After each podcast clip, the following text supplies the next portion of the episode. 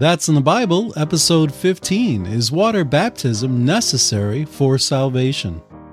Troublesome times are here, filling men's hearts with fear. Freedoms we all hold dear, now is at stake. Humbling your hearts to God, save from the chastening rod. Seek the way pilgrims trod, Christians away. Jesus is come. Hello, and welcome back to That's in the Bible. My name is Eric, and glad you could join us today, and also joining us via Skype, which is that internet thing that we all don't have to be in the same room, even though it kind of does sound like we are. And uh, joining me today again are the regulars, Steve and Matt. How you guys today? Doing real good. Doing real good. I, I have to wait for Er- uh, for Matt to say something so I don't jump on top of him and uh, both of us talk at the same time. That's one of the bad things about not seeing each other Right. with this Skype thing, but uh, it works out well. I, I'm really enjoying this. Because if you see him, you can see Matt holding up his hand, which means nobody talk but me. Right? Yeah, right, right.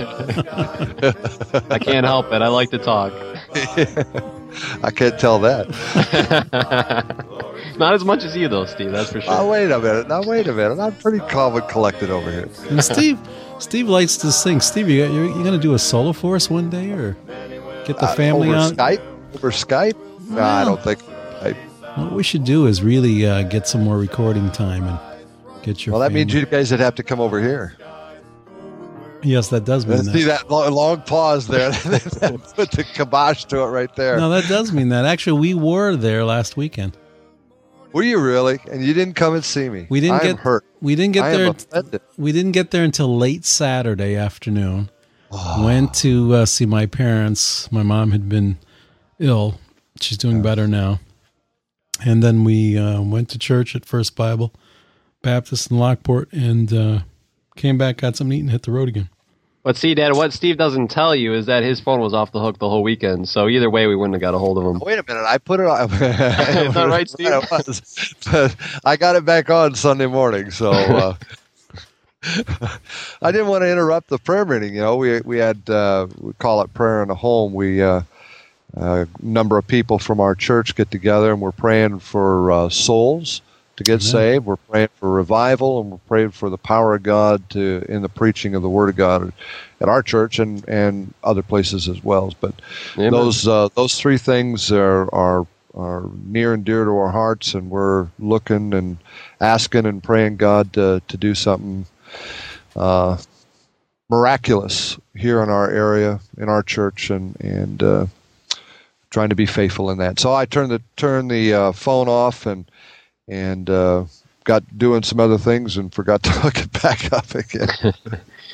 Uh, it's easy to do. Amen.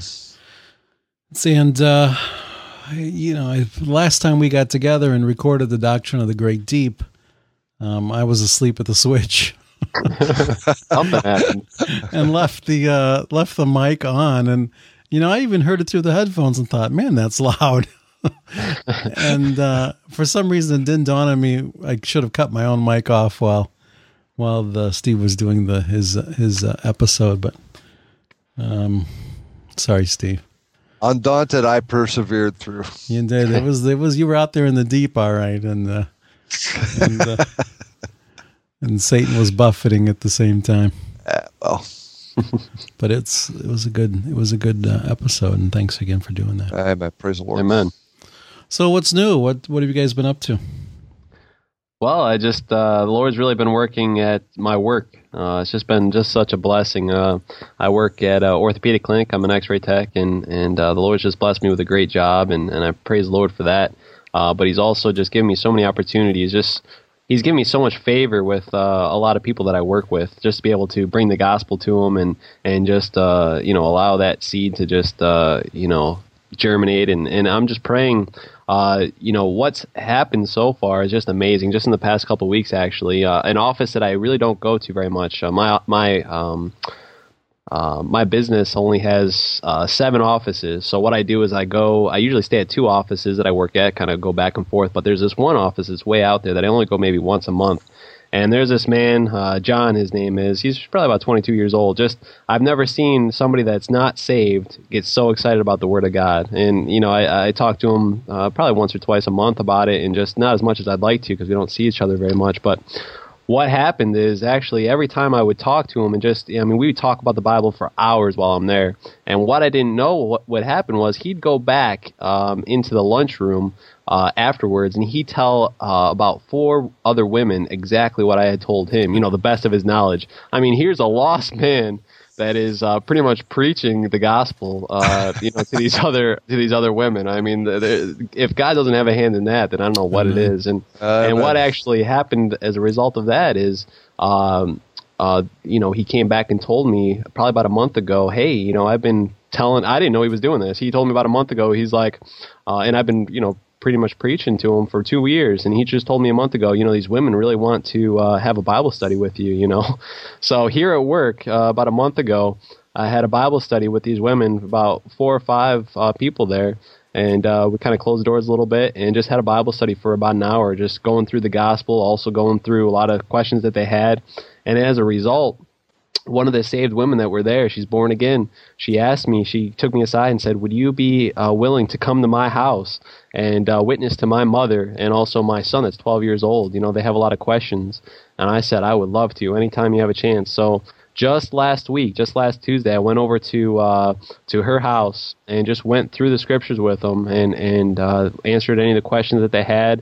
Was out there for two and a half hours, and they were just soaking it up. And you know, to tell you the truth, Jake, her son, looked like he wasn't very interested at all. You know, he was looking towards the floor, and and but the grandmother was just so into it. And so I just kept wis- witnessing to all of them, and it come come to find out.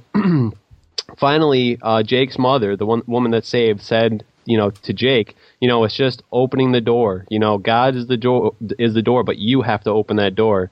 And all of a sudden, Jake, her son, said, "I want to open that door." And it was like it was one of these things where you know her mother was like did a double take. She's like what was that? You know? And he's like i want to open that door. You know i don't want to die and go to hell. You know i want i want to be mm-hmm. for sure that i'm going to heaven. You know he had tears in his eyes and what a blessing that was. And and just i went through the bible again with him and i said you have to understand your sin and you deserve hell. You know all this stuff and went through it with him. And he said i want to know right now. I want to accept him as my savior. You know i want to pray to him right now. And praise god. I mean he accepted the lord uh, on Tuesday. And what a blessing. I mean, I spent another half hour with them showing that you can't lose your salvation and just getting them a little bit grounded. And I gave them a great book by James Knox called. Uh, uh, I think it's uh, Great Foundation or or Basic Foundation. I can't remember what it is, Bible Foundation, but a real great book for uh, somebody that just gets saved. And I said, man, you got to stay in that book. And and before I left, he said, uh, don't worry about it. He said, right when you get out of here, I'm going to go in there and I'm going to read the Bible. You know, so he was. I mean, you could just see he got just got excited. I mean, going from a from somebody that just looked like he wasn't interested at all to just so excited now, you know, that he's gotten saved. And and uh, he said to his grandmother because she was real uh, didn't want to get saved after that. And uh, he said, "Grandma, I'm gonna I'm gonna uh, teach you everything, you know, and, and I don't want to be up there in heaven all by myself, you know. I don't want you to go to hell, you know." He was pretty much preaching to her when I was leaving, and uh, so praise the Lord. I mean, uh, if you can pray for for me at work, just to keep, you know, just uh, being able to witness, and just what a great opportunity the Lord's been giving me, and I praise God for that. Amen. Amen. Amen.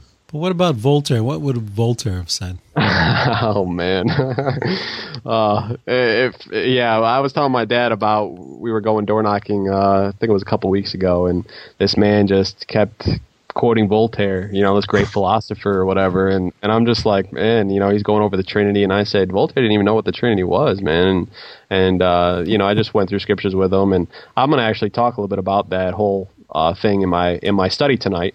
Uh, but uh, we'll go over a little bit about that, uh, that uh, opportunity that I had with the man with Voltaire. So. you get all kinds, don't you? Sometimes. Yeah. Oh, absolutely, absolutely. Oh boy! So, Steve, you've been busy out there in uh, beautiful, sunny downtown Buffalo, New York. I'm, I'm uh, you know, just sowing sowing seed and uh, you know trying to uh, be consistent and and uh, uh, trying to have an effect on on people's hearts. You know, like Matt was saying, it you know, took two years with this guy to the the technician anyway that. Um, I don't know if you got all the way through the story or skipped part of it anyway, but but sometimes it just takes a while for some people to get a hold of it. You don't know where they're at in that. And I'll say salvation process. I'll, I know salvation's not a process itself, but what people go through and the different stages that they're in is is somewhat of a process. If you give me a little bit of liberty with that term, um, so some people are ripe and ready when you when you meet them, and some people are, you know, gotta plow some more and and uh, sow some more and water some more. So just continuing to do that. Getting ready for. Uh, uh, ecumenical service that uh, the Baptists are finally getting a chance to, to head up, and uh, we're going to be doing some things with the the servicemen uh, here in East Aurora, and and an opportunity to to sing and to preach. We've got a, a fellow pastor, uh, neighboring church, good brother in the Lord that's going to be preaching, and has promised me it would be a salvation message. So praise God for that. And uh, uh, some of these people that go to these ecumenical services that are used to a certain kind of thing, they're going to have a surprise. That's for sure. yeah. so I'm kind of looking forward to that. I'm going to be sitting there waiting, kind of scanning the. Uh, the the audience, however many are there, and, and, and gauging their faces. I, I'm kind of looking forward to that. So, um, so anyway, we're kind of looking forward to that. Hopefully, we can uh, get a hold of some people and, and expose them to the truth, and right. and uh, hopefully they'll trust the Lord as their Savior. Amen. Sounds good. Yeah, just to just to finish up that story. Yeah, I, I actually cut it off too short. Uh, the uh, the man John that was going out and witnessing to uh, those women in the lunchroom. He, I actually worked with him again today, and it was kind of a flute thing that I was going out there. I wasn't really supposed to go to that office today, but I went, and uh, we were real busy there. But you know, I had a couple opportunities to witness to him again, and uh, he was getting scared. You know, I could see it in his face, and we were talking a little bit about you know the the problems we're having with North Korea right now with all the nuclear weapons. You know, they're get, trying to get armed and everything, and and he was getting scared. You know, and I said. And and right when I was about to say, um, you know, well, what's stopping you from getting saved? You know, what what's stopping you from accepting Christ as your Savior right now? So I started to say that, and he started to talk too, right at the same moment. And then he's like, "Oh no, go ahead." So I said that to him, and he said, "You know what? That's exactly what I was just going to say to you." You know, and he said, "You know, last week I I had I had you know said the Lord, I you know prayed the Lord, I, I know that I'm on my way to hell. I know des- I know I deserve hell. You know, I accept you as my Savior, and and I know that you can save my soul. You know, and and so praise the Lord. I mean, if, if he's not saved, you know, he asked if uh, you know if we should go through the prayer together, and I said definitely. You know, and and unfortunately we just got so slammed, I wasn't even able to uh, be able to take him in the corner and just uh, pray that prayer with him. But but praise the Lord. I mean, just to see, yeah, I mean, you know, the the way that God has used all those people at my work, and and I just pray for John. You know, hopefully that uh, if he's not saved, that the Lord will give me another opportunity real soon here to be able to lead him to the Lord. Amen.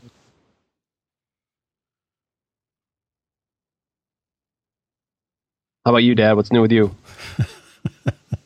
Bit of a pause there, wasn't it? yeah, we were waiting for you to fill it. You're the uh, mediator here. I'm the pause filler. The one mediator mediator between Steve and Matt. yeah, the man uh, Eric Sutton. oh, let's see. Um, my job also involves me at some point uh, making some home visits, and uh, I had the opportunity last week to make a bunch of home visits because we were in the car. And So I was with a woman from work who, um, well, we had a chance to to do a little chatting, and I think uh, I think um, she's got some things to think about, and and uh, it's always tough though because it's you know you, you're not being paid to preach. You're not being paid to witness yeah. while you're at work, and so you have to kind of balance that out with what they're ready for and what they're asking for, and so. But it was it was good. She uh, she listened. I gave her a um, uh, one of our little cards that's in the Bible. Asked her to take a listen to it, and uh, she hasn't told me that she has yet. So Maybe she hasn't. I'm sure you would hear if she had. yeah. Yeah, and uh, she's pretty liberal, so yeah. um, I'm sure I would.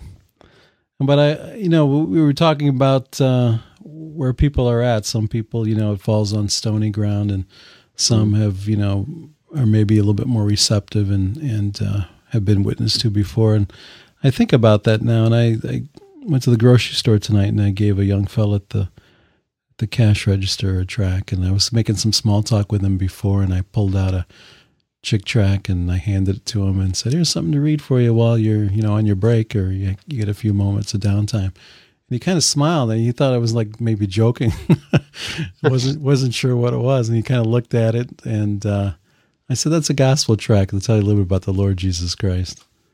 And he he I don't know if he got a little embarrassed, I think, and and there was nobody else at the at the register and and as I walked away, I saw him. He had open. It was was looking at him. Amen. Praise the Lord. So you have to you have to think, you know, like what if has he ever seen one of those? Has he heard that before? And, Yeah. You know, and it's it's kind of you kind of wish also that you could you you could uh, and sometimes I know you do. You get you get to hear a little bit about the follow up if you run into them again. Um, but it's I guess you know it's it is also a privilege being able to have a part in in that too. Amen. And uh, you gonna say something? Yeah, I was, I was going to say something. Uh, uh, prayer meeting uh, tonight, someone gave a testimony that they had been out on visitation, and uh, they had come across a uh, oh young man, probably late teens, maybe maybe early twenties, and uh, the uh, person that had talked to him uh, was asking, uh, you know, what do you believe, and so forth, and and uh, kind of get the conversation started and, and give them a little bit of a chance to, to say something. And and obviously finding out where they're coming from so that you know what, what you can come back with. And and um, he said well you know thinking about living a little bit you know dying coming back and something. And said well you you must believe in reincarnation. Yeah something like that. And uh, you know, conversation went on and, and they presented the gospel and that was the first time he had ever heard the gospel Wow. and and you would think you know I had never heard about Jesus Christ dying in his place or anything else Yeah. and you'd think that you know living in America with all the media and everything else that we have around that somehow they'd hear it somewhere some but you know this person that uh, you know dealt with him had no reason to believe that he was pulling her leg or, or, or anything else and it's just amazing to me that that uh, you know you can live in this country and, and not know about Jesus Christ. But you know, there's a lot of people. uh, You know, they made the comment that that the parents had brought him up to believe absolutely nothing. Yeah. You know, no spiritual background at all. And uh, you know, to be honest with you, you're probably finding that more and more. Mhm. Uh, you know, a lot of the scandals with uh, with uh, the Roman Catholic Church going on now, and and just the uh, the anti-Christian sentiment that's going on, anti-religious sentiment that's going on. Um, you know, you, you're you're going to find that more and more. Mhm. Uh, you know, evolution being preached um, in the schools without any uh, alternative, given free free free time. Uh, you know, the kids are, are coming up without any understanding at all of what, you know, maybe they've heard about Jesus Christ, but they have no idea what the gospel is. So we ought to be prepared and ready to give the tell the old old story. Amen. Amen. Amen. I wonder wonder now with the uh, you know the cable TV and bil- you know billions of channels it seems and the internet and and all of the things. I mean, you, you've got so many more choices for media today than we ever had. You know, like when we were growing up, Steve, where you Right. had the major networks and a few other channels, and that was about it. That was it. Um, you know, we lived in Buffalo, Lockport, uh, close enough to the Canadian border that you could actually get more channels because you get some, get some Canadian channels too. Right. But like when Billy Graham, when the Crusade was on, you know, that was like one of the main channels that it would dominate the airwaves for a couple Absolutely. hours. Absolutely. You don't see that anymore. There's there's so maybe it is possible that the younger people today can don't ever have to be exposed to it. You know, they, they can just avoid it. Well, you know, I mean, like I was telling you, John at work, he's he never heard the gospel before, and it's more and more that I'm seeing that now. Like, especially we do basketball ministry on uh, Tuesday nights, And uh, every time I go out to basketball, every Tuesday, I always give a tract at least to at least one person that I can find on the other side of the court. You know, people that don't play with us. And uh, every time I ask them, they say, "I've never heard the gospel before. I've never heard this before preached." And I would say pretty much most of the teens from, or mo- not even teens, but even about my age, I would say from like 24 years old down have, uh, I would say, a majority of problem now, probably now have never heard the gospel, which is pretty scary. Yeah. So just another reason why we should be doing our part. You know, each one of us as Christians to to get the word out. And I know, I know sometimes I don't. Sometimes I'm like, ah, I don't think he'd want to hear this, or I don't think he'd want this tract, or you know. Sometimes I talk myself out of it, but sometimes, like tonight, the Holy Spirit is like, you really need to do this. and it and it you just feel better after you do it too. Amen. Being Amen. obedient. Amen. All right, well, let's go ahead and and uh, move on to our next segment, and uh, that is our quote of the day. And Steve, I believe you have uh, the quote there. Yeah, I've got something here. It's uh, from the Life columns in the Buffalo News. It's kind of a a section that they have where they talk about celebrities and and incidental things that'll happen. But this one happens to be from uh, uh, former Beatle Paul McCartney. Asked fans uh, asked fans to go meatless on Monday to help slow slow global warming by reducing the amount of gaseous emissions from farm animals. Cows. I hear you laughing, Eric. How does Cows. he say that with a straight face? I, I have no idea. I have no idea. I, I'm, I'm holding back my laughter trying to read it. It goes on to say cows, pigs, and sheeps are sheeps. Can we strike this and start again? No, no, we can't. Come on. Cow, see, pigs was already uh, pluralized, and I pluralized sheeps there too. So, cows, pigs, and sheep bred by human consumption. Uh, bred. I can't do this. Bread for human consumption, discharge millions of tons of methane. a more potent greenhouse gas than carbon dioxide. Livestock accounts for about 18% of gas, uh, greenhouse gases, more than all the world's cars. The United Nations Food and Agricultural Organization has said. This is something you can do for the environment, said McCarthy. Now, you know, aside from the just the obvious humor that's already there, there's actually people that take this seriously. And I got thinking about this. You know, do you think that the producers of meat, you know, the cows, pigs, and sheep's, uh, are actually going to slow down production if people stopped eating meat? If they did follow his advice, that would just mean that there would be more animals there that weren't consumed Yeah. uh, to to emit more gaseous emissions into the atmosphere. But it's just again, you know, here here you've got somebody that's actually saying something that's true. When I don't know about you guys, but when I listen to the news and, and all the things on greenhouse gases, they're always blaming human beings for con, you know being the the majority uh, contributor to gaseous emissions. Whether it's putting on your deodorant in the morning with uh, you know what do they call those? What was that? I can't even remember what it was called. The Um, aerosols.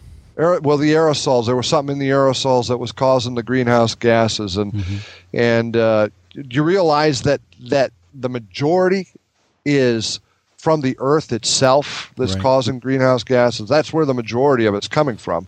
Any volcano that God allows to erupt sends out more stuff that causes greenhouse gases than anything else. But anyway, here they're they're blaming human beings as being the the, the, the, the worst contributors to, to greenhouse gases. And now all of a sudden you you find out that all the cars in all the world don't produce as much as the animals around the world. That's crazy. And it's just just un- unbelievable that you know here we've got all these restrictions that have been put on the cars, and they're talking about doing more. and more and more. and you know, to be honest with you, I, I really think it's a scam. Yeah. they're trying to they're trying to control. Uh, you know, I don't want to sound like an alarmist here, but they're trying to control our uh, uh, ability to move around and communicate. And uh, uh, if they can do that, they can control you more and more. I mean, whether it's the the uh, the price of gas to slow down our ability to travel, or the limitations of cars with their batteries and so forth that will limit our travel. I mean, right now we have free roam of the whole country. Uh, if they continue to do the things they're doing, you're you're going to have more and more people stay closer, closer to home, and obviously that's a greater way to control the, the populace. So. I don't know what you guys think about that, but I just think it's crazy. Well, well, getting back to the McCartney thing, here you've got here you got the opportunity to to to make a worldwide statement, and this is the best you can come up with. Yeah. you know, don't eat don't eat meat for a couple You know, days. Yeah. come on, that's that's not that's the best you got. Well, it's almost like you got the scientists trying to prop up these uh, uh, uh, celebrities to say something so that they can get their agenda across. That, Well, he's got nothing crazy. else to say. I mean, this is this is the best he's got. yeah. You know that that uh, because there is no God, because there is no final authority. Well, then let's let's save uh, Bambi and the animals. yeah. You know, Don't forget about the watermelons. the watermelons.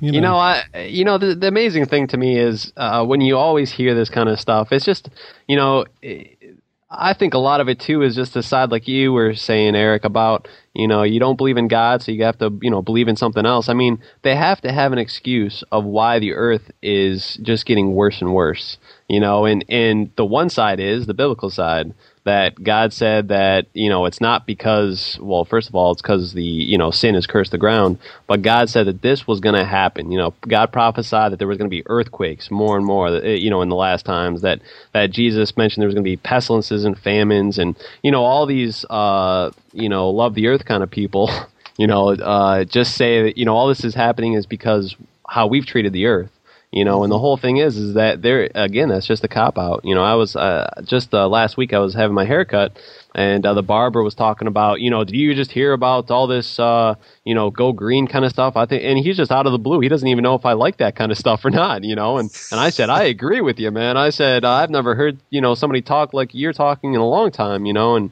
and i said you know i and that's when i was able to get into you know i'm a bible believer and i believe that all this is happening as a sign saying, "Hey, you better get ready. Jesus Christ is coming back soon." You know, and and I was able to witness to him that way. But he said, "You know, I agree with you. I agree that this is, you know, he, he didn't really agree with the Jesus part, but uh, he agreed with, uh, you know, that this is just some way again, like you said, Steve, to control us. You know, that the government's trying to take over, and not to be like, you know, some kind of conspiracy, you know, theory kind of thing. But I mean, you can see it. I mean, you can see him taking over and and uh, you know, again, making an excuse why this is happening away from uh, the Bible explanation. Well, just take a look at this. Uh, You know, uh, this is a verse that comes to mind in 1 Timothy chapter 4. It says, Now the Spirit speaketh expressly that in the latter times some shall depart from the faith, giving heed to seducing spirits and doctrines of devils, Yeah. speaking lies and hypocrisy, having their conscience seared with a hot iron, forbidding to marry, and commanding to abstain from meats which God hath created to be received with thanksgiving of them which believe and know the truth. Yep. For every creature of God is good, and nothing to be refused if it be received with thanksgiving. For it is sanctified with the word of God and prayer. You know, anybody that tells you that you shouldn't or can't, whatever, eat meat is violating the uh, scriptures and and is giving heed to seducing spirits and doctrines of devils. Yeah. I mean, that's the Bible. Yep. So, you know, aside from just the, the common sense of the whole thing. and they obviously these folks don't spend any time in the Old Testament at all. Oh, absolutely not. You know, I'm just reading through numbers, and uh, you know they're they're slaughtering that lambs and goats and oxen. and, you know, just like it's going out of style. Amen. You know, and it's uh, and I as I read through that, I for a minute I think, oh, poor ox. You know, he's just they're, they're cutting their heads off and draining the blood and you know sprinkling it all around. And I'm thinking, what would the PETA people think about that? They'd be picketing. You know, Yeah. this Got, is got to probably torch them too. this, yeah, this is what this is what this is God saying. This is what you're to do. You know, but what they know better. They know better than God. You know. Yeah, you get on shaky ground once you throw God out and throw the Bible out. And you do. You become your own God and you make stuff up. And That's it. and uh, since you uh, since you since you don't have a God that uh, the true God to worship, you worship wind up worshiping animals and and uh, everything else that creeps on the earth. Right. Wacky. It's wacky stuff. Doesn't even have to be an animal. It can be a plant. people people talk to plants and and uh, encourage them to grow. And I got to tell you, Steve, I've been talking to my plants. you know, I don't have. I'm in an apartment. Now, I don't I'll have pray a- for you, Eric. I'll I'm in, pray. a, I'm in an apartment. I don't have pets, so I have these two plants over by the window, and they're growing really good. And I'm like, wow, that's really good. Yeah, I, I need a dog. you can send your dog to. yeah, right. All right, so um, water baptism that's up for this evening. So will you be? Well, actually, Steve's the one that could baptize, right? I can. He's Yes. the, he's the ordained. I'm ordained. I'm ordained. So, uh, but Matt's uh, episode tonight is uh, is water baptism essential for salvation, or necessary for salvation? Which Yeah, I mean, go ahead. I mean this. th- I mean this is such such a big topic. I mean, and it's really a sore subject to a lot of people. You start talking to people, and you you know you tell them what the Word of God says, and they say, well, yeah, well, what about this? You know, what about this? And they almost kind of go in circular reasoning, you know, is what it's called, and, and just kind of go in a circle, you know. And and uh, so I hope tonight that I'll be able to. Uh, you know, be able to show out of the Bible um, just a clear cut presentation of what God believes on this subject. Amen. and where the Campbellites are wrong. That's right. the water dogs. Steve's trying not to join in. or the or the Hey, or, or the the dry thing. cleaners. Oh, the what? The dry cleaners, The dry- whichever way you want to go. now the dry, People are going, what? What is that? the dry, the dry. You dry have to be down south to understand that stuff. Yeah. No, No, we won't go. We won't go into that stuff. No, At least don't that's my subject because uh, we got plenty, plenty of scripture to cover before we get into Yeah, that. you're going to be longer than I am, so uh, I'm going to take a nap here in a few minutes. So Yeah, we'll we'll call you and wake you up. Throw some- splash some water on you, Steve. yeah, we'll baptize you again. Did you get the second baptism yet, Steve? uh, I've been baptized several times. Uh, that's another topic. that's another topic. Amen. All right, so let's go ahead. Uh, Matt, you ready? I'm ready. All right, let's go ahead and uh, do our episode of the day is water baptism necessary for salvation. Take it away, Matt. All right, praise the Lord. Thanks, guys. Uh, you know, I really appreciate this opportunity to be able to just be able to bring this uh, topic and and just be able to just pretty much read about the Word of God. I mean, just show a lot of things from the Word of God. And and again, the the subject tonight is is water baptism necessary for salvation? And like I've said before, I mean, you know, you hear so many people they've got so many uh, ideas about what baptism is. First of all, uh, what baptism does. And, uh, you know, of course, is baptism part of salvation? You know, do you need to be baptized in water to go to heaven? And, you know, you have so many people that actually use scripture to back up, yeah, you do need to be baptized uh, to, to be able to get saved and go to heaven.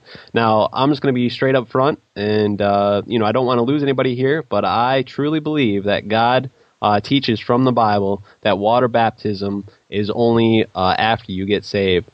Now, to rightly divide the scriptures, uh, when we read and study the Bible, we must be careful not to apply things in the Bible addressed to other classes other than our own. Now, if you're saved, if you've accepted Christ as your Savior, doctrinally to you, you have to be looking at what uh, is being addressed to the Church of God. Uh, if you're, uh, uh, you know, a, a Gentile is not saved, those things in there are addressed to you, going that way. Now, uh, again, the dangers of not rightly dividing the scriptures. And the biggest and most dangerous example of not right, rightly dividing the scriptures, again, in the Bible, as the different plans of salvations that all these pastors and churches teach to be saved. Yet, most of them use the same Bible. Some say you have to believe, but also be baptized. Some say you have to believe and do works to keep it. And then there's others that say you just have to believe and accept Christ as your Savior, which is what I believe. So, how do we know which one is biblically correct today? And the, again, the answer is we have to rightly divide the Word of God. Now, when you look at the Gospels, we're going to start at the Gospels and start rightly dividing from the Gospels all the way up. Now, you've got a lot of preachers that preach out of the Gospels, which is fine. You can preach out of the Gospels, but they try and get their doctrine. They try and get uh, uh, if all these verses apply for today right out of uh, the Gospels, trying to get their plan of salvation out of the Gospels. And the problem with you have with that is uh, turn with me to Hebrews chapter nine. I'm going to show you something. There's something here that a lot of people uh, really don't see, I think. And uh, when they read, I know when I first got saved, I was I read the Book of John, which is great. Uh, the Book of John, I think, is the best book for somebody that's a, a new Christian uh, that just got saved to read. The reason why is because, and I'll go more into this, the Book of John was written after the Synoptic Gospels. The Synoptic Gospels are Matthew, Mark, uh, and Luke. Uh, those are very similar the reason why John is totally different is because it always talks about Jesus Christ saying, "Believe on me, and you'll have everlasting life." And it goes through all that, and we see uh, John chapter three, verse three: "You must be born again to see the kingdom of God." And we see all those plans of salvation that it's just believing in Jesus Christ. Well, the reason why John is different is because it's written way after the Pauline revelation of the grace of God, and I'll show you that in a minute. Um, but here in Hebrews chapter nine, uh, we see in verse t- 16 it says for where a testament is, there must also of necessity be the death, death of a testator. For a testament is of force after men are. Uh, I'm sorry, I'll read that again. For a testament is of force after men are dead. Otherwise, it is of no strength at all while the testator liveth. Uh, whereupon neither the first testament was dedicated without blood. So we hear in, we see here in verse 17 that uh, that a testament is of force after men are dead. So Jesus Christ was not dead until uh, uh, until Matthew chapter 28 and was risen again. Now we see that all throughout. You, you know, you start reading. I remember reading through Matthew, Mark, Luke, and reading through this, and people would ask Jesus Christ, what must I do to be saved? What must I do to go to heaven? All this kind of stuff. And Jesus would give all these answers like, you must keep the Ten Commandments, uh, you know, sell all that thou hast uh, and give to the poor and, and, and follow me and all this kind of stuff. And I'd be like, well, wait a minute. You know, he just asked him, how do you have eternal life? And why didn't he just say, well, believe on me and accept me as your Savior? The whole reason why is because God, because Jesus Christ was living in the Old Testament still. And you'll see that if you look in, uh, let's see here. Uh, if you look in uh, Galatians chapter 4, turn with me there real quick. Galatians chapter 4, you'll see that Jesus Christ came under the law. He had to fulfill the law when he was here. Um, Galatians chapter 4, and look in verse 4 with me. It says, But when the fullness of the time was come, God sent forth his Son, made of a woman, made under the law, to redeem them that were under the law, that we might receive the adoption of sons. So we see here that Jesus Christ came under the law. Uh, you also see in. Uh, um, trying to think where it is right now. Uh, it's Matthew chapter 5. In Matthew chapter 5, Jesus says, I am not come to destroy the law, but to fulfill the law. He said that he didn't come to, you know, break down the law and not, uh, you know, try and do the law. When Jesus Christ was here, he kept the Ten Commandments. He kept all the commandments of God, and he was sinless. And uh, you know, when people asked him, "Hey, what do you have to do to have eternal life?" When he was living on this earth, when Jesus Christ was living on this earth, he would tell them, "Yes, you have to keep the Ten Commandments. And if you do sin, you know, if you don't keep the Ten Commandments, which nobody could, they'd have to go and they'd have to sacrifice an animal for their sins to cover their sins." And uh, and the thing is, you don't hear a lot of preaching about that, but that makes that all fall in place. I mean, when you look at the Gospels now and you see Jesus Christ saying all these things to him, how to have eternal life, that all deals with the Old Testament because the death of a testator hasn't happened yet. So that New Testament hasn't taken effect yet. There's no force, there's no power to it. And, uh, you know, you see that division in the Bible where it says New Testament, and you start reading the book of Matthew. Well, wait a minute, the New Testament hasn't taken effect yet, but it's just showing you the Gospels of Christ. Now, also the thing is that you see is that in the Gospels, Jesus Christ came to his chosen race first. Now, I'm not going to read over all these verses, uh, but if you look in Matthew chapter 15 and starting verse 22 and go to verse 26, here is a woman from Canaan, which is a Gentile. Now, get that. She's a Gentile, and she came to Jesus and asked for help. Now, Jesus is a Jew and he was to the Jews. It says right here, but look at what says, uh, look at what Jesus says to her in verse 24. He said, but he answered and said, I am not sent, but unto the lost sheep of the house of Israel. So there you see those divisions again. Uh, those are essential three different people. You've got the Gentiles and, and, and the Jews there, the Israelites. So you've got him saying to this Gentile woman, I'm not sent but until the, to the lost sheep of Israel. Then you see in Matthew chapter 10, verses 5 through 6, Jesus tells his apostles, uh, Go not unto the way of the Gentiles, and into any city of the Samaritans. The Samaritans were half uh, breeds between Jews and Gentiles. Enter ye not, but go rather to the lost sheep of the house of Israel. So you hear, you hear Jesus Christ telling his apostles, his 12 apostles, don't go to the Gentiles, go to the nation of Israel, go to the Israelites. In uh, Romans chapter 9, verses 4 through 5, it says, we, uh, Who are the Israelites? Uh, whose are the fathers, and of whom, as concerning the flesh, Christ came uh, in Romans chapter 15, verse 8, it says, Now I say that Jesus Christ was a minister of the circumcision for the truth of God to confirm the promises made unto the fathers. So we see that Jesus Christ first came to the Jews, to his chosen race. Uh, and the reason why he came is because he was trying to set up a physical, literal kingdom for the Jews. Now, this kingdom is always called the kingdom of heaven in the Bible. In uh, Matthew chapter 3, verse 1, John the Baptist preached, Repent ye, for the kingdom of heaven is at hand, that literal physical kingdom. The same thing was preached by Jesus Christ in Matthew chapter 4, verse 17. And Jesus Christ told the 12 apostles in Matthew chapter 10, verse 7 to preach the same exact thing. There was nothing there about uh, about Christ as your blood atonement, about it, receiving Jesus Christ as your Savior just by calling upon Him. Um, it was all about setting up a physical, literal kingdom. Now, we must then be careful not to get our plan of salvation from the Gospels, since the majority of it was to the Jews and under the Old Testament. Now, that's the big thing that you got to get. That's the whole thing that I was talking about, rightly dividing. Because you have a lot of people that say you have to do all these works, you have to try and keep the Ten Commandments. Uh, also uh, that's essential to get saved. And the whole thing is that they'll use a lot of these verses where people tell, ask Jesus Christ, hey, what do I have to do to have eternal life? And now you can show them, hey, wait a minute. You know, Jesus Christ came to the Jews, and then you can show them in Hebrews chapter 9, listen, uh, the New Testament hadn't even taken effect yet. And that's the whole reason why Jesus Christ said those things. Now, the other thing you see is the apostles were kingdom minded. I mean, you could see that the apostles didn't know about Jesus Christ dying uh, for their sins and, and raising in the third day. You see in Matthew chapter 19, verse 28, uh, it says, And Jesus said unto them, Verily I say unto you, that ye which have followed me in the regeneration, when the Son of Man shall sit uh, in the throne of his glory, ye also shall sit upon the twelve thrones, judging the twelve tribes of Israel. Uh, and uh, the rest of these verses I'll put on uh, the show notes. But you see here that uh, the apostles uh, knew that Jesus Christ was speaking here. The prophecies found in Isaiah chapter 9, verses 6 through 7, and Daniel, uh, Daniel chapter 2, verse 44, and etc., about the, uh, the kingdom that Jesus Christ was bringing on this earth for the nation of Israel.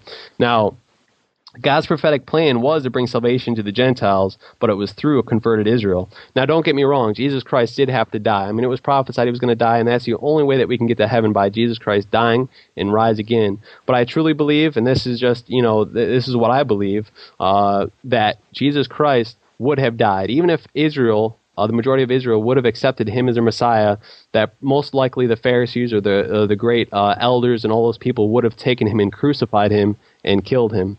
Um, so you might be asking, so what are you saying then? None of the Gospels is for us today.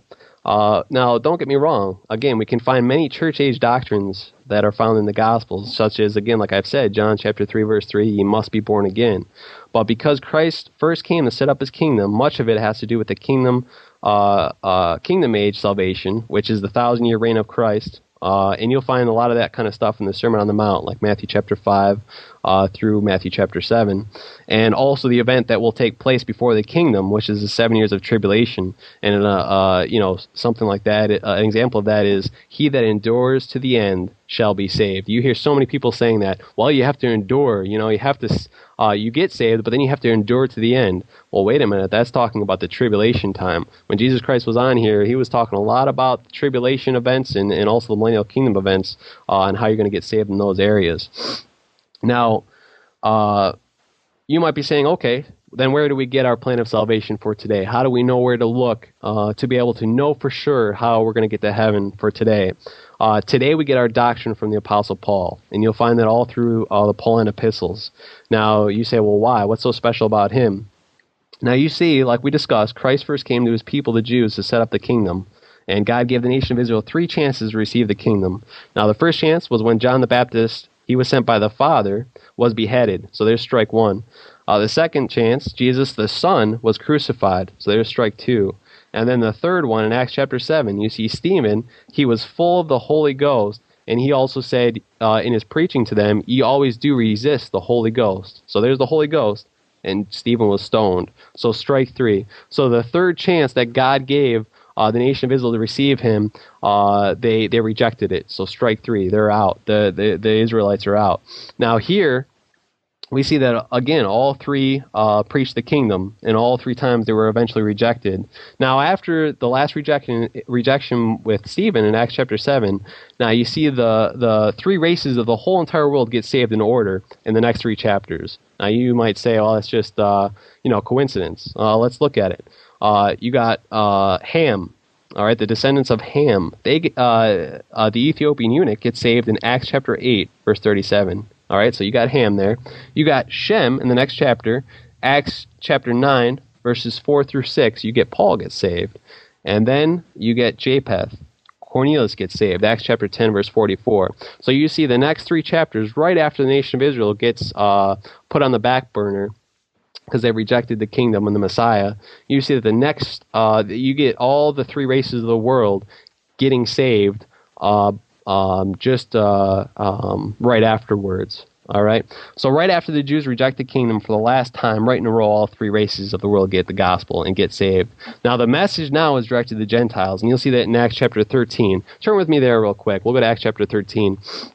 I know I've been reading a lot of these verses and and uh, going through a lot. I'm sorry if I'm rushing a lot. I'm just uh, trying to get everything in there. I got a lot to say, uh, like always. Uh, but Acts chapter 13 again, I really think this is going to be a blessing if you really get this down. And, and again, it might take you a while to fully understand it, but once you do, this whole Bible will just uh, just fall right in place. A lot of the things that might have stood out to you before and been like, man, what you know, what is that all about? That doesn't make sense to how I actually accepted Christ as my Savior. Um, again, Acts chapter 13, in verse 46. Uh, the Bible says, Then Paul and Barnabas waxed bold and said, It was necessary that the word of God should first have been spoken to you, talking to the, uh, to the Jews. But seeing ye put it from you, and judge yourselves unworthy of everlasting life, lo, we turn to the Gentiles. So again, we see the division here. We see that the, the, uh, the Jews have been put off to the back burner now, and now uh, Paul and Barnabas in the Gospels now taken out to the Gentiles. Um, let's see here. So now the kingdom is not available to the Jews until the thousand millennial reign of Christ that will take place when uh, Romans chapter 11, verses 25 through 26 calls it the fullness of the Gentiles be come in. So right now, since the uh, nation of Israel is put on a back burner, we're in a time called the time of the Gentiles. And you'll also see that in Luke chapter 21, verse 24. Now, why Paul? Why do you say you know why why do we take Paul's gospels? Why why do we take what he says to be our plan of salvation? Well, you'll see because Paul is the apostle of the Gentiles. In Romans chapter 11 verse 13, the Bible says, "For I speak to you Gentiles, inasmuch as I am the apostle of the Gentiles, I magnify mine office." Um, you'll also see that uh, in Galatians chapter 2 verse 7 Paul says, but contrawise, when they saw that the gospel of the uncircumcision, talking about the uh, the Gentiles, was committed unto me, as the gospel of the circumcision was committed unto Peter. So you see that Paul took out the gospel to the Gentiles, and Peter took out the uh, gospel to the uh, Jews. So the whole thing is, is Peter went to the Jews and uh, and Paul went to the Gentiles. So we would go, we would look to what Paul says, and again we follow what Paul's gospel says. Romans chapter two verse sixteen says, "In the day when God shall judge the secrets of men by Jesus Christ according to my gospel." So it looks like we have to really pay attention to what Paul says. Now the biggest thing we see here also about Paul is that the mystery of the church, again, the church is the body of Christ, those that have accepted Christ as their Savior. So that means uh, to be in the church of God, all this was revealed to Paul. Nobody knew about this before this. Again, all that they knew was, um, you know, that the kingdom was coming, that the Messiah was coming, and that they rejected him. And now here, Paul was given this revelation in Colossians chapter 1, uh, verses 24 through 27. Let's go there real quick and you'll see this. Colossians chapter 1, verses 24 and 1 to 27. It says, Who now rejoice uh, in my sufferings for you, and fill up that which is behind of the afflictions of Christ in my flesh for his body's sake, which is the church, whereof I am made a minister according to the dispensation of God, which is given to me for you to fulfill the word of God, even the mystery which, wa- which hath been hid from ages and from generations, but now is made manifest to his saints, to whom God would make known what is the riches of the glory of this mystery among the Gentiles, which is Christ in you, the hope of glory.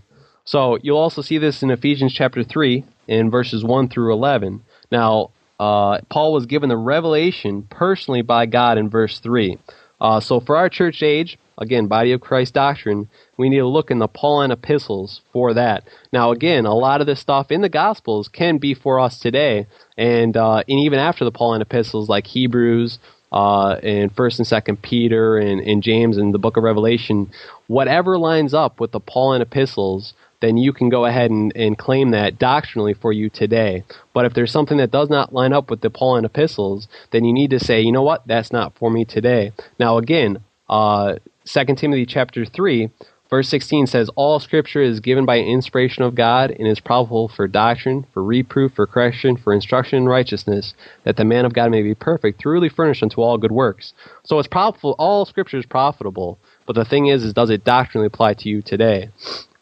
Uh, now you might say, okay, well, what about the book of Acts? We went through the Gospels. We know that the Pauline epistles are right and all that, that, that we need to follow that for our plan of salvation for today.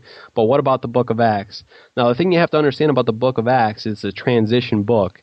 It's a time of transitioning from number one, Jew to Gentile, number two, law to grace, and number three, it went from the apostle Peter, again, he was the apostle of the circumcision, to the apostle Paul, which is the uh, the apostle of the uncircumcision.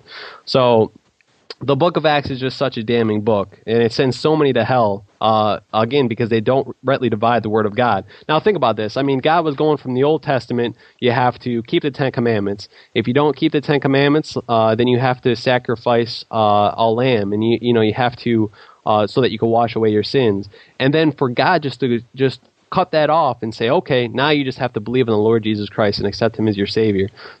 I mean, for something like that to happen, even with all the miracles that Jesus Christ did to show him that he was the Messiah, even with all that, it was still very difficult for them to understand and totally grasp because they're so used to doing all these works to get to heaven uh, along with faith. Now, so what you have God do is transitioning, and that transition is is uh, written and uh, and revealed in the book of Acts. Now I'm going to show you something real quick. We'll be real quick about this, but uh, actually, you know what? I'm going to skip it because it's going to be too long. But I'm going to show this in the show notes, and I'm going to show you how the book of Acts is a transition book. Now, in Acts chapter 2, verse 38, you have Peter, and it says right here Then Peter said unto them, Repent and be baptized, every one of you, in the name of Jesus Christ, for the remission of sins, and ye shall receive the gift of the Holy Ghost. Now, here paul tell or peter tells them that you have to repent and you have to be baptized in water to receive the holy ghost. Now again when you receive the holy ghost you're put into the body of christ. You're saved. You're born again.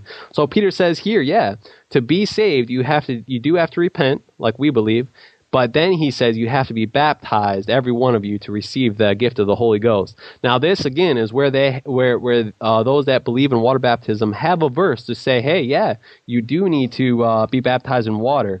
But let's go on. I'm going to go on to them real quick. Acts chapter eight, and you look in verse uh, 12 through 22. You see here that they had to believe, they had to repent, and they had to be baptized in water, but they didn't receive the Holy Ghost until they had hands laid on them. Now you'll have to look that up on your own time.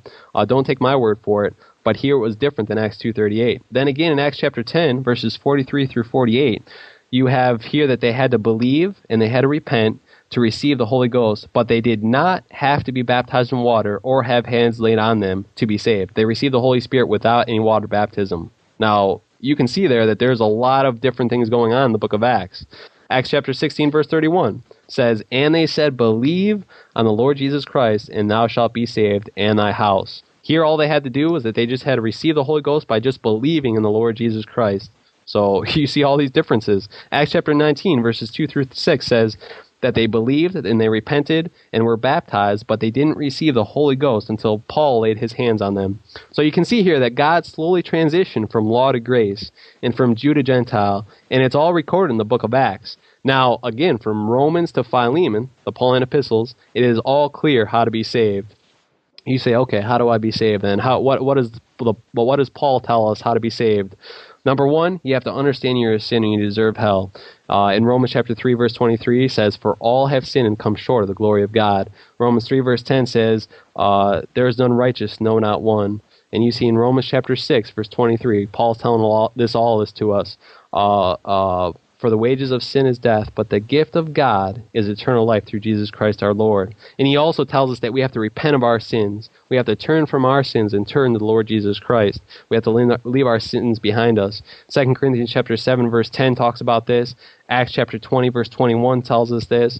And you also, uh, it's just all through the Pauline epistles that you have to repent of your sins. Now, and, uh, the third thing you have to do is you have to believe in your heart that Christ died for you and rose again and call upon him to be your Savior. You see, in Romans chapter 10, verses 9 through 13, it talks about this. And in Romans chapter 10, verse 13, it says, For whosoever shall call upon the name of the Lord shall be saved. So you have in the book of Acts, it's just all this going all over the place, you know, some works, uh, some believing. And that's the way that God just slowly transitioned from that on. And then from Romans to Philemon, you see it totally clear. Uh, again, the apostle of the Gentiles shows us perfectly that right now, for the time of the Gentiles, it's clear how to be saved, and it's just by receiving Christ as your Savior. No water baptism, no works at all, just accepting Christ as your Savior. Again, what about being baptized? Uh, again, we see that there's two different baptisms here we've seen. The one is the spiritual baptism. When we accept Christ as our Savior, uh, uh, we get baptized by the Holy Spirit spiritually. And again, that's in 1 Corinthians chapter 12, verses 12 through 13, and John chapter 3, verse 11. Um, now, again, we're saved by Ephesians chapter 2, verses 8 and 9. I gave you a lot of those verses again about there's no works involved. It's just believing in Jesus Christ. Now, another verse that they that, that the people that believe in water baptism like to go to is 1 Peter chapter 3. Now, if you go to 1 Peter chapter 3 with me real quick, uh, we'll see what they're talking about here. Now, baptism with water is the like figure of what has happened to us inside. Now, I have gotten baptized, but I got baptized after I've accepted Christ as my Savior. All right? So once I received the Holy Spirit uh, from accepting Christ as my Savior, uh, I knew that I had to make a, make a public public profession of what's happened inside. And when you get put under into that water, you're showing the world that, hey, listen, I've accepted Christ as my Savior. And when you get put down in the water, you're being buried like Jesus Christ was. And then when you rise out of that water, you're being raised anew. You're, the, you're, you're saying that you're putting down your flesh, you're dying to your flesh, and uh, raising anew and living for the Lord Jesus Christ, and that you're a new creature. And I mean, what a blessing that is, just to be able to show the world uh, that you've accepted Christ as your Savior. Uh, and again, water baptism has nothing to do with your uh, salvation. Romans, uh, First Peter chapter three and verse 20 says, Which sometime were disobedient, when once the long suffering of God waited in the days of ark, while the ark was a preparing, uh, wherein few, that is, eight souls, were saved by water. Now listen to this, verse 21. The like figure, whereunto even baptism doth also now save us. Now, right there, a lot of these people that talk about water baptism like to stop right there. They like to say, see, uh, it says right here, the like figure where, uh, whereunto even baptism does also now save us. And they just stop there. Well, the problem you have to look at here, uh, the big thing that should be flashing out with you is the second word in that verse. It says like, the like figure. You have to always look at what like and as are in the Bible. Um, verse 21 says, The like figure whereunto even baptism doth also now save us. And don't, don't stop there. It says, Not the putting away of the filth of the flesh works, but the answer of a good conscience toward God, purely spiritual. It says right here, by the res- resurrection of Jesus Christ. So this is talking about spiritual baptism. This is not talking about water baptism. And uh, you see that right there. I mean, there's just they don't finish that verse. They like to stop there and say water baptism saves us. so again, you say, what about uh, Acts chapter 2, verse 38? Again, Acts is a transition book. Uh, now let's look very closely at who this verse was directed to. Now I'm almost done here. I'm on my last uh, two pages, I promise. Acts chapter 2, verse 38. We have to again see who this verse was addressed to now, Peter is telling the Jews that the man that they have crucified, Jesus Christ, is both Lord and Christ. When the Jews heard this, uh, they were pricked in their heart, it says, and said unto Peter and to the rest of the apostles, Men and brethren, what shall we do? And you'll see that in Acts chapter 2, verse 37. Now, this is directed only to the Jews. Now, if you look in Acts chapter 2, and you look in verse 5, it says, And there were dwelling at Jerusalem Jews. All right, so this is who Peter was talking to. In verse 22, he says, Ye men of Israel, Again, this is this is uh, addressed to the Jews.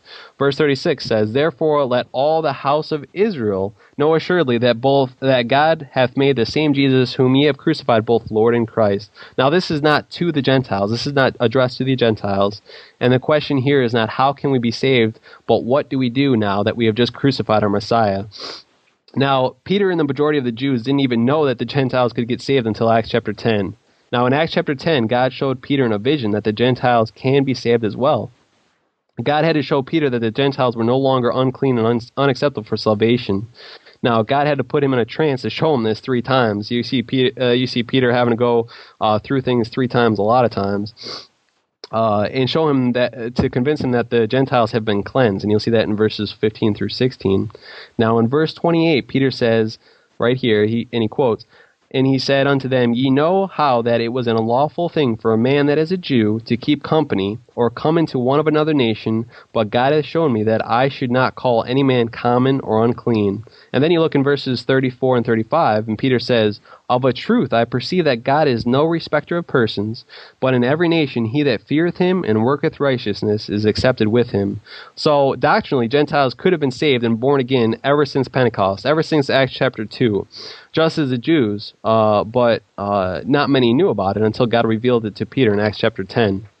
Now, Peter is about to preach in Acts chapter 2, verse. Uh, is about to preach just like Acts 2.38 uh, here, but again, uh, we see that right when he gets ready to say, Repent and be baptized, here in Acts chapter 10, verse 43, he said, To him give all the prophets witness that through his name, talking about Jesus Christ, whosoever believeth in him shall receive remission of sins. Now here in Acts chapter 10, those that believed and uh, those that believed received the Holy Ghost, and the Jews that were there were still astonished that, and I quote, on the Gentiles also was poured out the gift of the Holy Ghost. And you'll find that in Acts chapter 10, verse 45.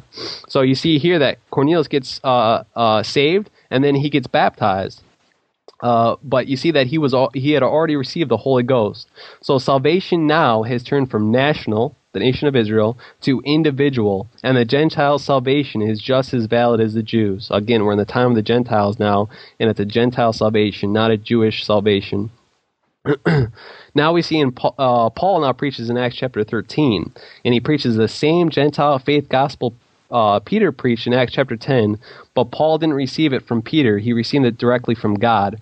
And uh, you'll see that in Galatians chapter 1, verse 12, where, he, where Paul says, For I neither received it of men, uh, talking about uh, the gospel of Christ, neither was I taught it, but by the revelation of Jesus Christ. Now he ends his preaching in Acts chapter 13, verse 39 with, And by him, talking about Jesus Christ, all that believe are justified from all things from which you could not be justified from the law of Moses. So he clears it up right there. He says you can't be you can't be saved by anything but just accepting Christ as your Savior. No works, no no uh, law of Moses, which means no baptism. Now, why would you stay in Acts chapter two verse thirty eight? when the plan of salvation has changed. Now, even though Peter, Paul, and a few others understood salvation was now only through faith apart from works, Many other Jews were not convinced, and a meeting was held uh, to settle this issue. And you'll see that in Acts chapter 15. And I, uh, I truly believe that Acts chapter 15 is the most important chapter in the book of Acts on salvation, not Acts chapter 2. So many people you, you talk to every single day in day out that believe in uh, water baptism keep going back to Acts chapter 2. Why stay there when it's just uh, gradually changed? Uh, in, in Acts chapter 15 is the most important book because uh, in chapter 15 it finalizes and settles the matter of how salvation is obtained by every believer from now until the rapture takes place. Now, you'll see here that two problems were addressed. Some taught, number one, a person must do something like be circumcised and keep the law to be saved. Acts chapter 15, verse 1. And that would just be like, uh, have to do with uh, like water baptism, that you, you have to be baptized uh, to be saved. Number two, they also believe the person must do something, works, to stay saved. Acts chapter 15, verse 5. Now, here in Acts chapter 15, verses 8 and 9, Peter clears up all the confusion once and for all and tells the Jews that God has now put no difference between the Jews and the Gentiles. Then in verse 11, he ends with, But we believe that through the grace of the Lord Jesus Christ, we, talking about the Jews, shall be saved even as they, talking about the Gentiles. So here Peter's saying, we as the Jews, as the nation of Israel, are now going to be saved just like the Gentiles are saved. Because again, we're in the time of the Gentiles now. So here you see that salvation is no longer by the Jewish method of Acts chapter 2 verse 38, but by the Gentiles method revealed in Acts chapter 10 and later, uh, such as Acts chapter 15 and 13. now, the Jews can, of course, still be saved, but they must be saved just as the Gentiles are by trusting Christ as their sole redemption. Now, the Gentiles are the wild olive branch that we see that are grafted into the root uh, of God's salvation tree until the natural branches, the Jews, are grafted back in after the fullness of the Gentiles come in. And you'll see that in Romans chapter 11, verses 17 through 27. Now, I'll give all the verses on water baptism about all the verses that show that somebody is saved first, have accepted Christ as their Savior, and then get baptized afterwards. Um, and you'll see that in Acts chapter 8 um, and so on. But I just wanted to show you, and I think this is so important uh, to be able to understand uh, how to rightly divide the Word of God. Now, if you can rightly divide the Word of God by this, by number one, um, seeing again uh, who the portion of Scripture is from, Number two, who the passage was addressed to or written to. And number three, does it doctrinally apply today? It'll take up uh, it'll take care of everything. It'll make it so that you're not preaching or teaching heresy or believing in heresy uh, or anything of that matter, whether it be water baptism or any other kind of maybe work salvation or you have to work to stay saved or anything else that is out there. So I thank you for your time and uh, what a blessing it was. Thanks again, guys. All right. Well, thanks, Matt, for that lesson, uh, that episode. And a lot of scripture. Why do you always laugh when I say that? I you gave you, a lot of scripture. I'm telling you. Just the way you say it, brother. You, you kind of. Uh, hey man, it's it's like I said, it's just such a blessing to be able to, you know, truly rightly divide the word of God. And like I said, I mean, it just totally opens up the scripture. Amen. Well, there's a lot of things that you that you had in there. I mean, just uh, you know, there's there's so many different facets of of baptism. I mean, uh, you know, you have those that believe in infant baptism, and and I you know, I don't know that you really mentioned that specifically, but you know, there's not a verse in the scripture that's that shows that a person is to uh, infant or to baptize an infant. And uh, when I asked someone to show me a verse, uh, this is what they gave me. They gave me Acts chapter 16 yeah. Uh, with the Philippian jailer. And, uh, you know, he asked the question, Sirs, what must I do to be saved? Uh, and they said, Believe on the Lord Jesus Christ, and thou shalt be saved in thy house. And I you know, pressed him further, and, and, and he said, Well, keep reading it. And he said, And they spake unto him the word of the Lord and uh, to all that were in his house. And he took them the same hour of the night, washed their stripes, and was baptized, he and all his straightway. We brought them to the house and set them in meat and, for, so forth and so on. And uh, that believing in God with all his house. And they said, well, obviously he had to have had a baby in there, and therefore infant baptism is is is okay. And I'm sitting there going, "You got to be kidding me! I mean, there's, there's, nothing in there at all." Like you had already alluded to, uh, some of the show notes that you have uh, is going to show that belief took place first. Right. Now, you know what they do. I mean, I was baptized this way uh, as an infant, and you know, I'm not blaming anybody or, or putting blame on my parents or anything, but they had either my parents or the godparents, as they had uh, at that time were believing for me uh, and therefore I was was baptized. The thing that that really uh, I think propagated this notion was the fact that they were trying to get rid of what they call original sin. Yeah. And they th- they felt that baptism was a way to wash away original sin. But then that leads you to another verse there uh, that you already quoted in 1 Peter chapter 3 and verse 21 obviously you, you, you drew attention to the fact that it was a like figure. It's a picture whereunto even baptism does also now save us. But notice what it says the next part. Not the putting away of the filth of the flesh. It doesn't wash away the sins. Amen. we, we have a song that we sing what can wash away my sins nothing but the blood of jesus is you can't find it in the scripture where the blood of jesus christ i mean the, the water in water baptism washes away your sins Yeah. it's it's the uh, it's the blood of jesus christ that does that and of course baptism is is a testimony as you already mentioned as it says there in the remainder of that verse it says it's the answer of a good conscience towards god. Basically stating i'm not ashamed of jesus christ and i'm willing to testify to the world that i am his and baptism demonstrates that so there's a lot of things. I mean, I got another verse. I don't know if you know, give somebody else a chance. If you don't come up with it, maybe I'll give it again. But, but uh, there's just a lot of things about baptism, and of course, it is a hot button, and and people are very sensitive about it. Why, why Uh, do you think that is, Steve? Well, it has to do with what their church has taught them, and they're counting on what their church has taught them to be true.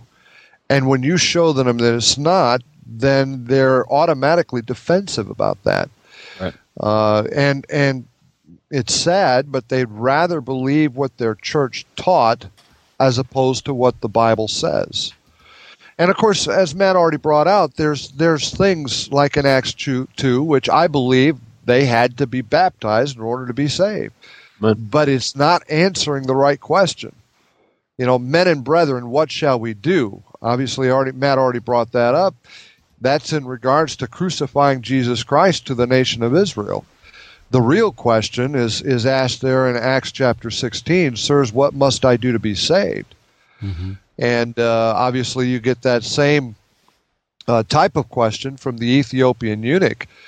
Uh, and we went through that a little bit in the podcast about the, the Word of God, uh, which Bible's the right one, uh, where they take away his confession and they just have him getting bapti- baptized, which teaches baptismal regeneration in the new Bibles. Right. Uh, the right Bible gives it gives it the proper context in, in showing that he made a confession first. I believe that Jesus Christ is the Son of God. And Philip says, All right, since you believe that, let's he said, What doth hinder me to be baptized? Well, he made his confession and then you could be baptized. But, you know, people are just uh, very sensitive to that because it's it's what they're counting on, what their church has taught them uh, to count on to get them to heaven. And for me, you know, the uh, 1 Corinthians 1.17 where Paul says, For Christ sent me not to baptize, but to preach the gospel. That's the one I left out, hoping that somebody else would get it. Yes, you're right. You know, now, if, if, if, if baptism was um, essential for salvation, how could he say that? Amen. If you if he's not sent to baptize, and and John four two, though Jesus himself baptized not, Right. but his disciples, you know, I, I, doesn't make any sense. Then you know, if you're if you're saying baptism is the uh, necessary ingredient for salvation, I mean, Well, I got- God. I'm sorry. Go ahead, Steve. Uh, go ahead, man. I, I, I'll, I'll get it later. Uh, you know, like you were saying, Eric. I mean, uh, Jesus Christ, God manifest in the flesh, did not baptize anybody. you know, and then and then the Apostle Paul, the greatest Christian that ever lived, uh, again, that had the revelation of the grace of God that God gave to him um, uh, about the church. You know, about the uh, the Jew and the Gentile being uh, baptized spiritually again by just accepting Christ as their Savior and being put into the body of Christ. Um, you know, never baptizing that. Well, you know that that he said that God uh, never he wasn't sent to baptize you know and and again like you were saying with that i mean the two most important people in the new testament uh, say that they really weren't sent to baptize you know i mean that should tell you like you were saying right then and there that uh, you know if it was so important for salvation that paul would have said oh, I, i've come to save people and preach the gospel so i'm going to baptize also you know he would have said something like that you know Right. Yeah, they'd be hey, quick, get in the water before you before, Yeah. you, before you lose it or you know you die, and it's it's so you know it's again Well, not, people- not rightly dividing. Yeah, people don't use common sense. Uh, go back to First Peter chapter three and verse twenty. It says uh, it talks about Noah and them. It says which sometimes were disobedient when the when once the long suffering of God waited in the days of Noah while the ark was preparing, wherein few, that is, eight souls, were saved by water. Now, let me ask you a question: Did they get wet? that's good Amen. That is good. No, And and if they didn't get wet, if it's the like figure, and now you're putting them under the water and getting wet, how is that the same?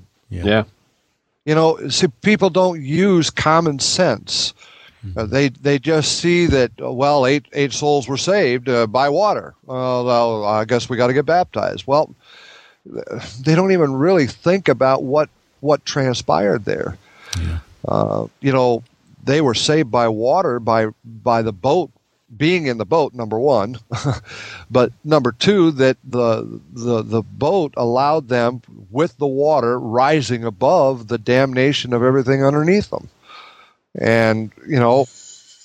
So it, it like I said, they they just don't use common sense and they don't think about it, and uh, therefore they jump to conclusions and they jump to the wrong conclusions and they're not correct according to the Word of God. Amen. All right. Well, I think uh, I think it's time to wrap this one up. And uh, thanks again, Matt, for bringing us that uh, that lesson. And um, I, again, another good one. praise god thank you I don't know if it's going to be 140 hits like the Angels. the Angels have wings.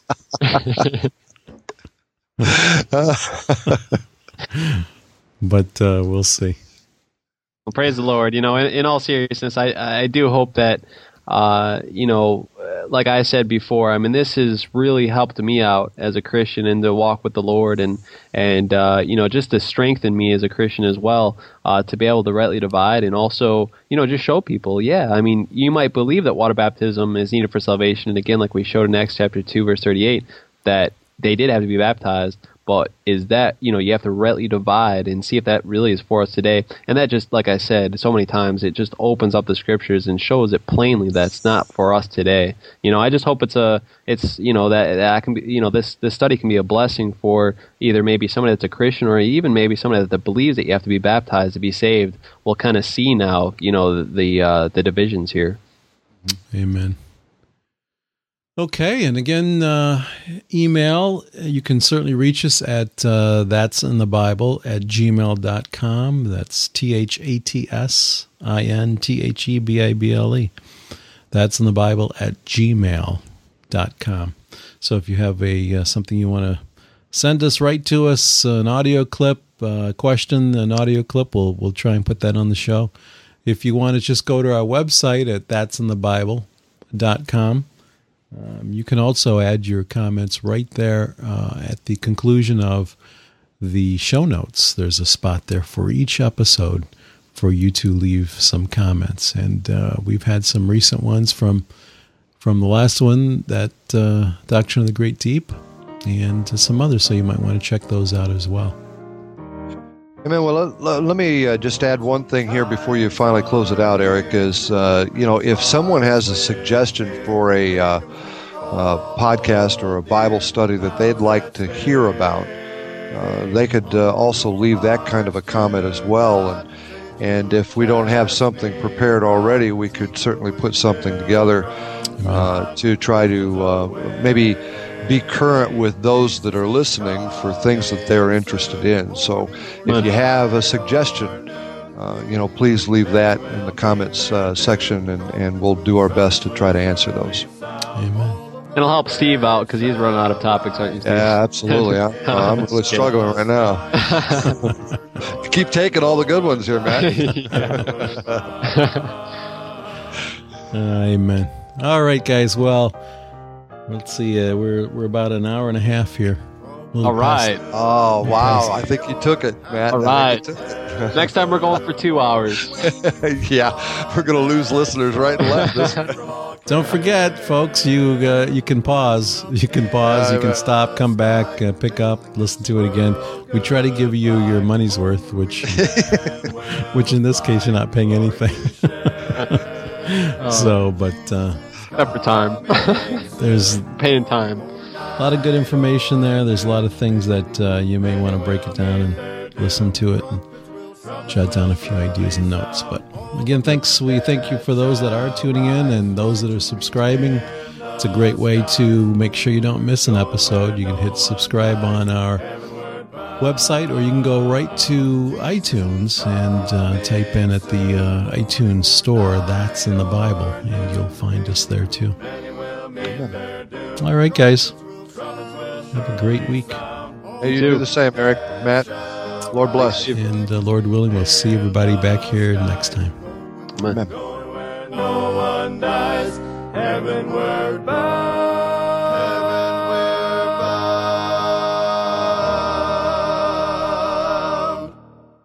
epistles, then you need to say, you know what, that's not for me today. Now, again,